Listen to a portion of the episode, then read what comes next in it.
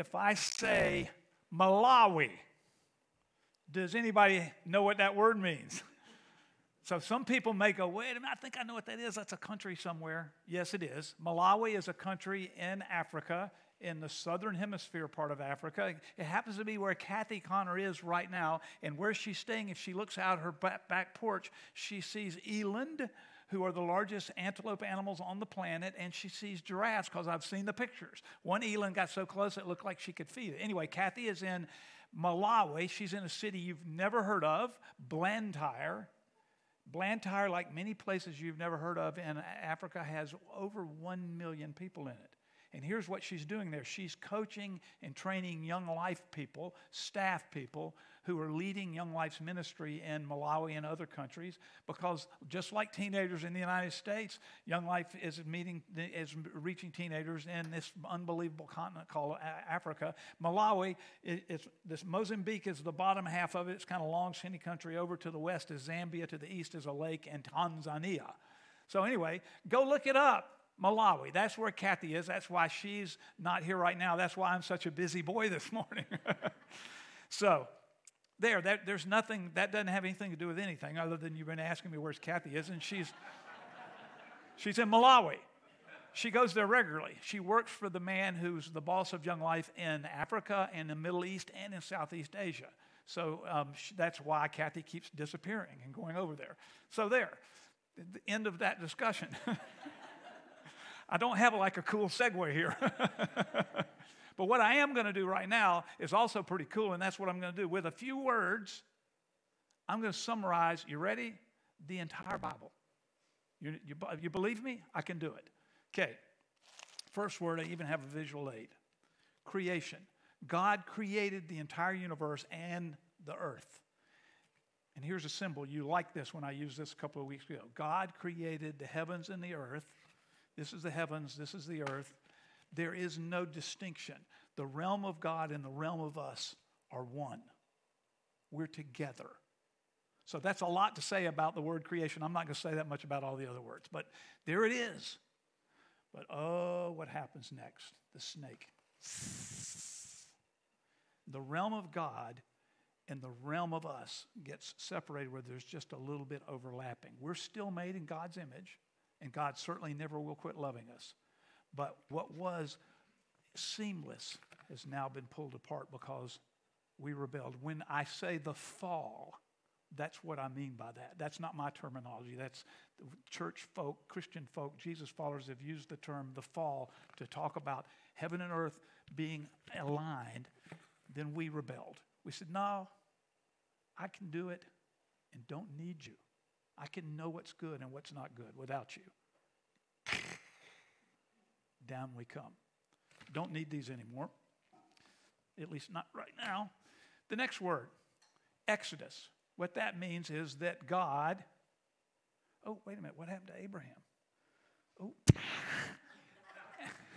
Abraham is supposed to be after the fall, and I just, it, has been a hard week. okay. Yeah, you got to have Abe or the whole thing doesn't work. well, I was just talking, to am I forgiven?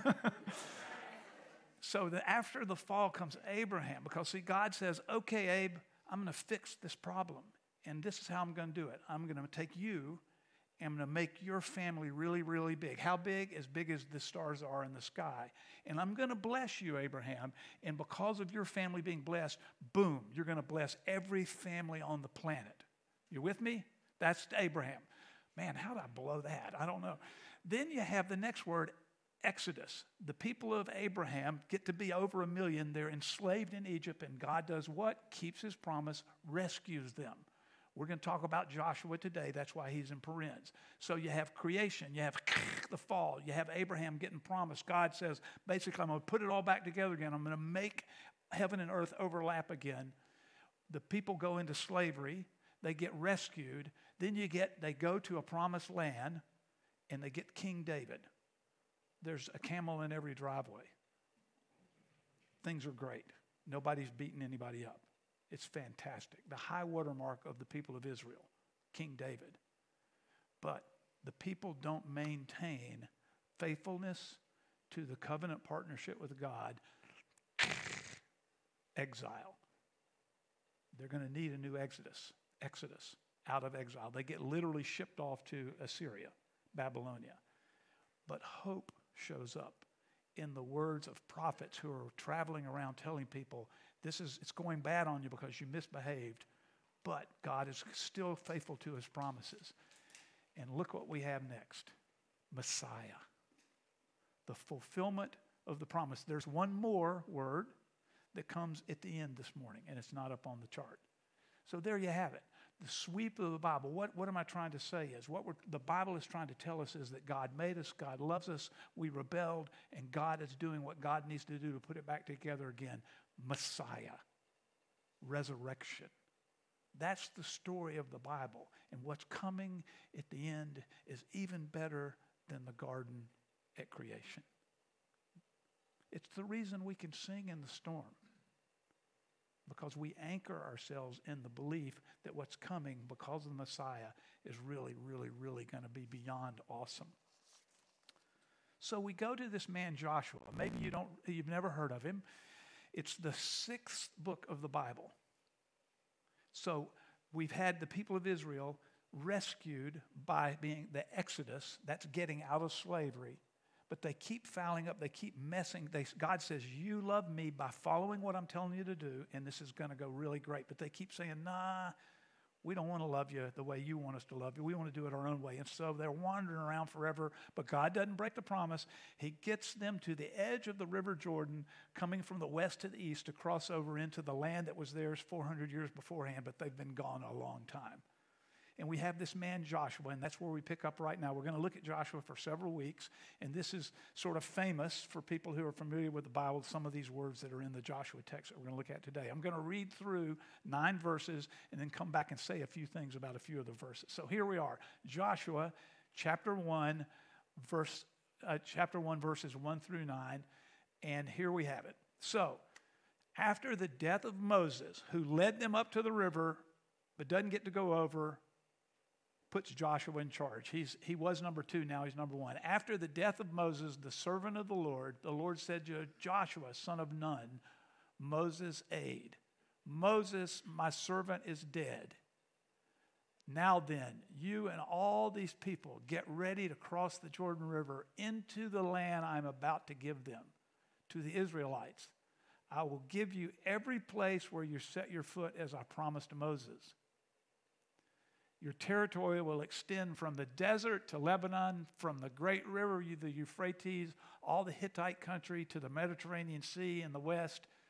No one will be able to stand against you all the days of your life. As I was with Moses, so I will be with you. I will never leave you nor forsake you. Be strong and courageous. They're the famous words. Be strong and courageous because you will lead these people to inherit the land I swore to their ancestors to give them. Be strong and very courageous. Be careful to obey all the law my servant Moses gave you. Do not turn from it to the right or to the left, that you may be successful wherever you go. And finally, 8 and 9. Keep this book of the law always on your lips. Meditate on it day and night so that you may be careful to do everything written in it, and then you will be prosperous and successful. Have I not commanded you? Be strong and courageous. Do not be afraid. Do not be discouraged, for the Lord your God will be with you wherever you go. So, a few things about several of them. So, we're going to go back to verses 1, 2, and 3. First thing I, first thing I want you to see is after the death of Moses, the servant of the Lord. You see the word Lord there? In the Hebrew text, the word is Yahweh, which is God's name. There's a different word in Hebrew if, if the word was going to be the Hebrew word for Lord is Adonai. But here we're saying God's name. Now, in respect for people who are Jewish who don't say God's name, when they see Yahweh in the Hebrew text, they say Adonai. It's just their practice. And I, I, don't mean to be disrespectful to Jewish folks, and, but here is what I want to say to you about this Jesus makes it possible for you and me to say to God God's name, Yahweh. Jesus also said you can call God Abba, which is Aramaic, and it's, it's, a, it's like a child saying daddy. So we're going to say Yahweh when we're gathered together because that's what's in the text. And we mean no disrespect to folks who feel like that's uh, irreverent. But you can say to God and call God by name. And when you, if you're reading in your Old Testament and you see L O R D and it's all caps, say out loud God's name, Yahweh, when you're reading your Bible. So here, and, again, it says it, this, the next, the Lord said to Joshua, again, that's Yahweh again. The Lord said to Joshua, son of Nun, Moses' aide. And so, what God is doing here, Moses, my servant, is dead. Now, you, you're in charge. You and all these people get ready to cross the Jordan River into the land I sw- swore to give you. In other words, God made a promise, and the land is going to be a part of the promise because on the land we're going to grow to be so big that we can spread out all over the planet and bless people with the blessing we've had. This is all driven by blessing every nation. That's the point of it all. We lose sight if we think this is about us. I get mine, and then we're good to go. No, no, no, no, no, no, no. That's not the way it was then. That's not the way it was now. The one God of Scripture is saying, I'm going to love you, but it's not about you. It's about me. It's for you, but it's for everybody. And you're a part of my everybody strategy. That's what God is trying to say to these folks. And they keep missing it, and we keep missing it, but we're going to keep trying. They kept trying. So, you and all these people are ready to cross the river, the land I'm going to give you. I will give you every place where you're set your foot as a promise. Now we go to the next text and we see the next slide and we see how big it's going to be. Basically, this is saying wide and deep. Big, huge, gigantic piece of turf. In other words, east, west, north, south, really huge. That's what all that geographical referencing means there. And but really, I want you to see this. Look at the last line in the text. I will never leave you nor forsake you. Now, let me just fast forward to the birth of the Messiah, Emmanuel, God with you. You have to trust me that Hebrew people who are Jesus followers hyperlink that text to the name of Jesus given in the Matthew in the birth narratives. I am with you. God is with you. How can I be strong and courageous? Because God is always with us and will never forsake us. This is how we're beginning to understand how this matters to you and to me. Should I suggest now? I think so, I will. My boy Joshua, oh my gosh, he is shaking in his boots. He is scared to death. He's up against the river and he knows he's going to do the job. He's going to go. But there's people over there and they ain't going to like it when Joshua shows up with the deed that's 400 years old and say, y'all got to go because this is our property. they ain't going to like it a bit. And guess what? They're going to fight back. It was a warlike culture and there's about to be war. It's that simple. So, next, next slide. Be strong and courageous. Let's talk about that a minute. Cur- courage. Does that mean I don't have fear, Joshua? I don't think so. I think that Joshua trusts that the God of Abraham, who made the promise to give the people land so that they could experience blessing, so they could bless all the nations of the earth, string all that together, I think Joshua believes and trusts that's true. Joshua has a right relationship with Yahweh. But boy, I'm telling you what, he is scared. Anybody with any brains would be scared. I'm crossing the river and going over there, and those people are nasty. Just two things about how nasty they are. They were horrendously immoral. And particularly if you read if you read Leviticus chapter 18, their sexual immorality is off the charts. They're horrendous what they're doing. And they sacrifice children. So this is the kind of stuff that's going on. You, you don't believe me? Go read your history books. Just go do your archaeology. That's the way it was with these folks. And in are going to come the people of Israel. So he's scared to death because he knows they will put up a fight. But he goes anyway. Now, here's the key he's not going under his own power. He's going under the belief that the God of the universe, the one creation, that God, the one promised to Abraham, that God, he's going believing that God's going to get it done for him. That's what he's trying to say. So, into this huge piece of property goes a guy shaking in his boots, but he's willing to take the job.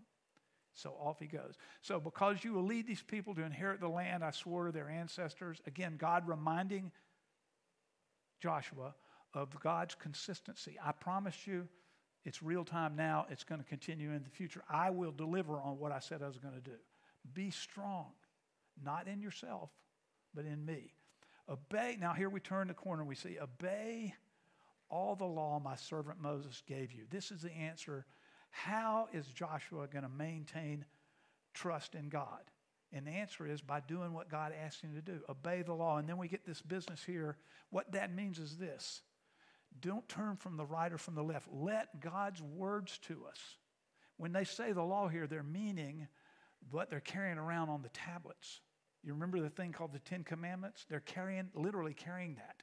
They've got it in a box called an ark, and they're carrying it around. This is God speaking to these people, and God's like putting up guardrails with these things. And you don't get check marks for being a good boy or girl for keeping them. It's a relationship. So you stay in relationship with me, and here's some ways that I can help you understand how to relate to me rightly. Don't get outside to the left or the right of the guardrails. Live within the guardrails. That's how we're going to get this done. We're not going to get it done because you have more camels and chariots and spears and, and swords. That's not how it's going to get done. That's how you and I would do it. We'd get a bigger army. What God is saying to Joshua his son, this is what you're going to do. You're going to trust me and you're going to live according to the good way that I'm teaching you to live, faithful relationship with me, and I will deliver. I, it's my battle, not yours. Your battle is to trust me and love me and live within the covenant. So don't go right, don't go left, stay there, and then, then we will have what success? Then we'll be able to live again in the land. I think we have the last slide coming up now.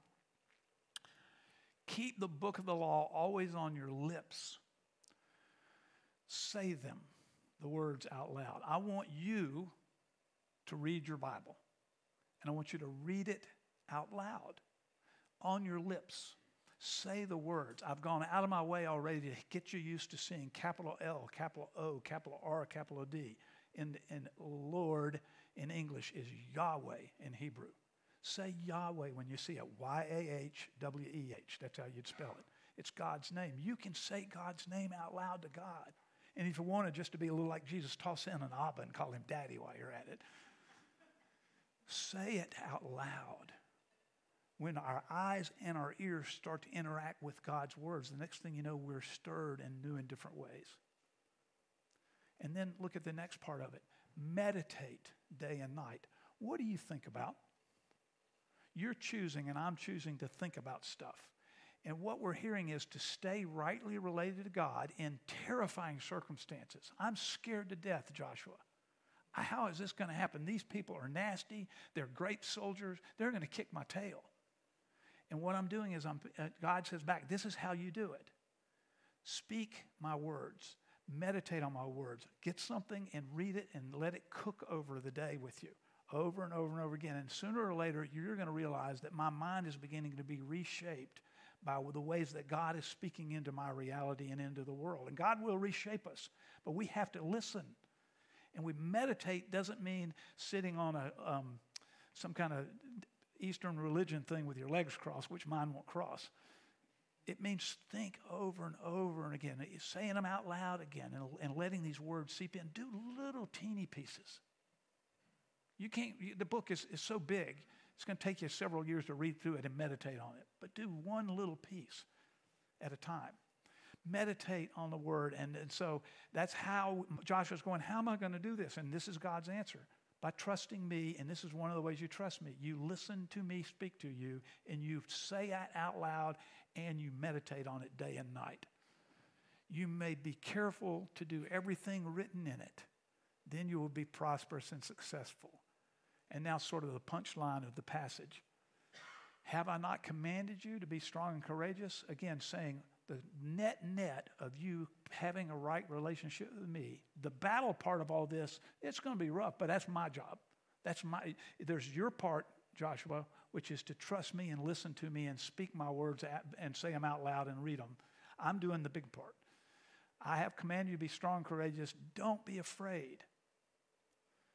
Fear was one of the things that showed up in here quite a bit fear of the future. Of course.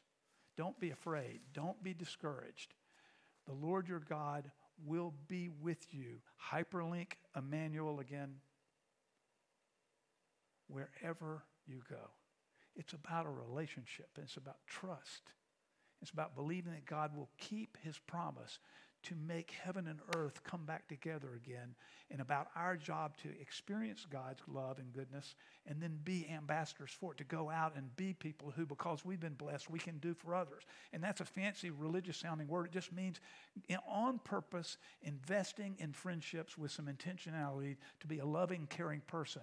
That's what that means. Natural friendships, inviting people into things that are making a difference in my life, like here like other stuff that we do, like anything else where the meaning of life as a Christian a person, as a Jesus follower, is a part of the reason we're together. We did it this past uh, Wednesday or Thursday night. We had birds and the bees here in the room. Lots of folks that I don't think go to churches regularly were here because they won't help with this powerful stuff that they have to raise their children to learn about. With all the so birds and bees was about teaching children about human sexuality. The place had a bunch of people in the room. It was awesome. So, anyhow, where was I? I'm, I'm finished with that. That's where I am. you got to forgive me. it's been a rough week. Uh, yeah. She's going to deny it. She's going to be exhausted. For those of you online, some, some peanut gallery person said, and when I was moaning and groaning, Kathy's going to be back soon. Yes, she is. But she will deny, and I'm, now I'm on the internet saying it, she will deny that she's tired. Yeah, because she's superwoman. oh, I'm in trouble now.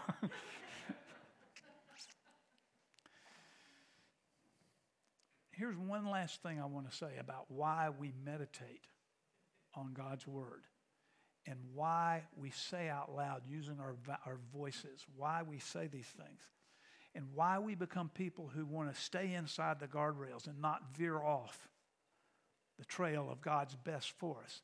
And why do we do that? Well, Joshua, why are you going to go cross the river and head into danger? And here's why.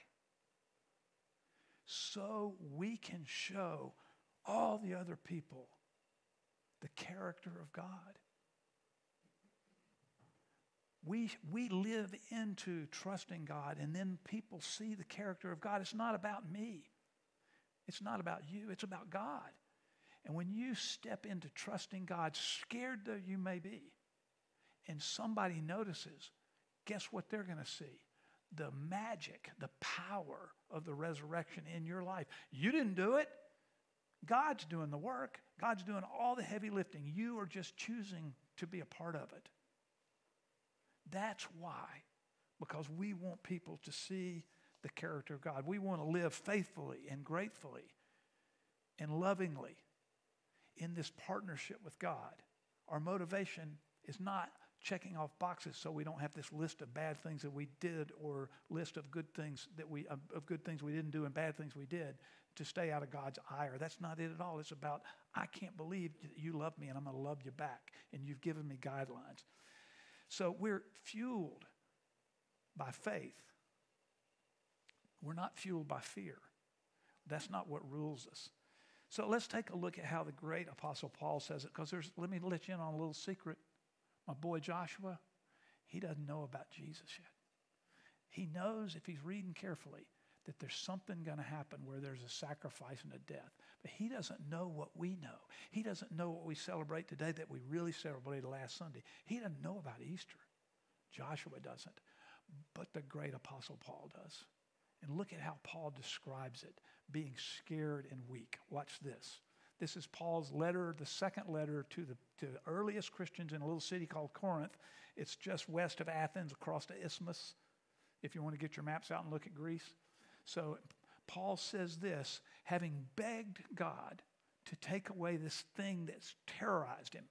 It's not real clear what it, clear what it is, but he's begging God, and God says this to him but God, Paul says, said to me, My grace is sufficient for you, for my power is made perfect or in weakness. And now Paul says, Therefore, when God said to me, You don't need me to take away the thing that you're begging me to take away. And Paul begged him three times. And God's answer back is, Nah, dude, I ain't doing it. Here's what you need you need my grace. That's enough, that's sufficient. And now Paul reflects on it and says this Therefore, I'm a boast, brag all the more gladly about my weaknesses. Why? So that the power, so that Christ's power may rest on me. That is why, for Christ's sake, I delight in weakness, in insults, in hardships, in persecutions, in difficulties. For when I am weak, then I am strong. Let's leave that up there. The great Apostle Paul, one of the five brightest public intellectuals ever, the man that took the message of Jesus to the known world, is having an unbelievably difficult experience. Dis- weaknesses, insults, hardships, persecutions, difficulties. He's in uh, personal as well as physical, political, all of the above. He knows that he's probably going to be executed by the Roman government. All of this.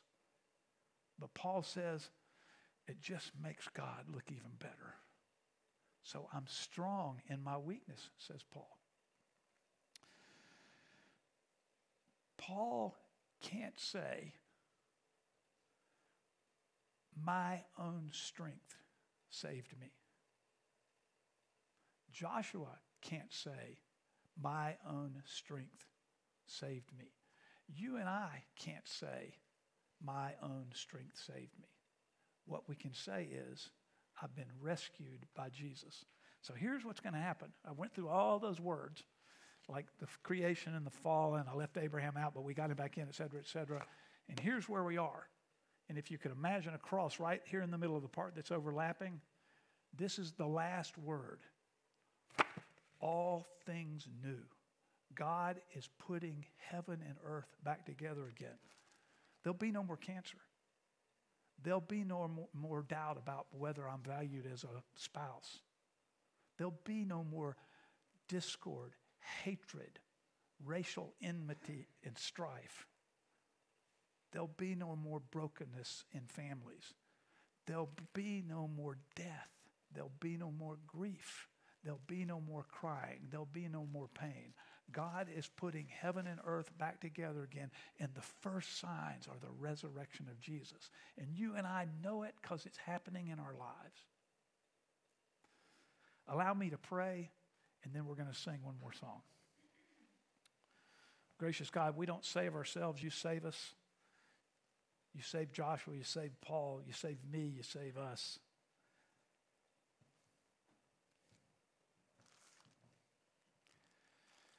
We thank you that what you did for us, you did because Jesus is fully human and fully divine. We thank you that what you did for us, you did because you were both crucified and resurrected.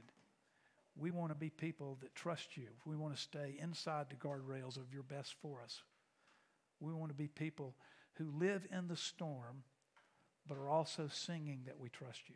Thank you, gracious God, that we get to be your people and that other people will see what you're like when we take our little steps to trust you. In Jesus' name, amen.